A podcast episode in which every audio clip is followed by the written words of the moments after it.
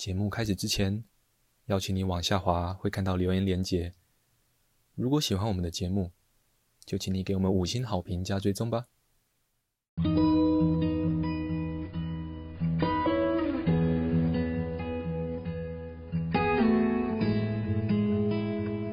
我们是华人正念检查中心，欢迎收听正念好给力。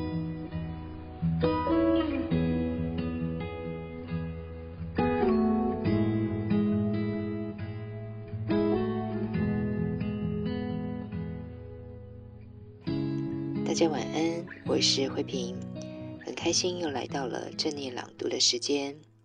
今天想跟大家分享的文章是：心若是浮躁的，身也不得安宁。这篇文章来自于卡巴金的《正念疗愈力》，译者是胡君梅。正常情况下，心意识一浮动，身体其实就会跟着浮动。如果我们的心是烦躁的，身体也得不到安宁。例如，心想要喝水的时候，身体就会往厨房或冰箱移动。如果你的心说“这真无聊”，在你的意识到之前，身体已经起身去看看有什么可以让心快乐的事情。反之亦然。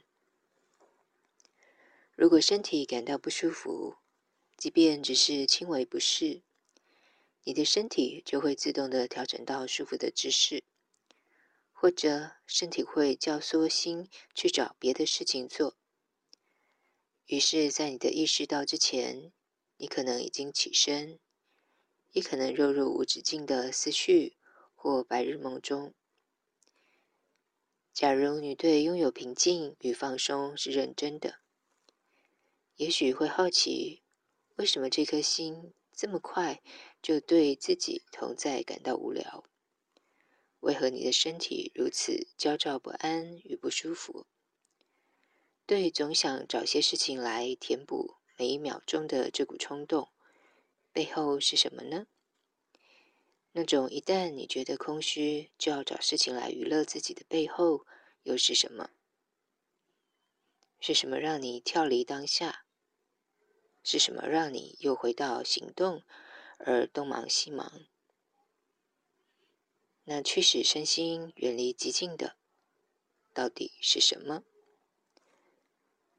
练习静坐或静观时，我们并不回答上述的问题，只需要观察起身的冲动与心中浮现的想法，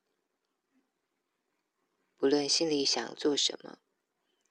试着不随之起舞，只是温和而坚定的把注意力带回呼吸与上腹部，一秒接着一秒，持续的观察呼吸。偶尔我们可能会怀疑这颗心怎么会这个样子，不过基本上我们是在练习接纳每个瞬间所呈现的样貌。而不去对怎么会这样起反应，因此我们会继续坐着，继续观察呼吸。借此方法，你训练自己的心少些惯性反应，而多些稳定。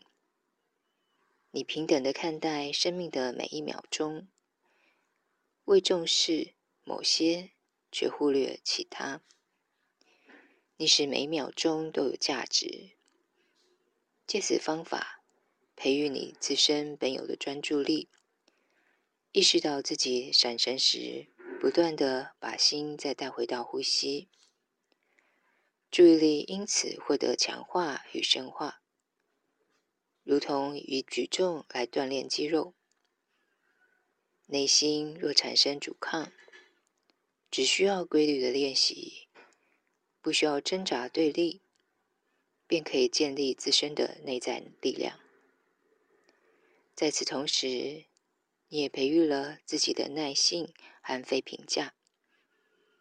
发现心离开呼吸而四处游荡时，不需要责备自己，只要单纯的就事论事，把它再带回到呼吸即可，温和而坚定的带回呼吸。今天的分享就到这里，祝福大家有个美好的夜晚，晚安喽。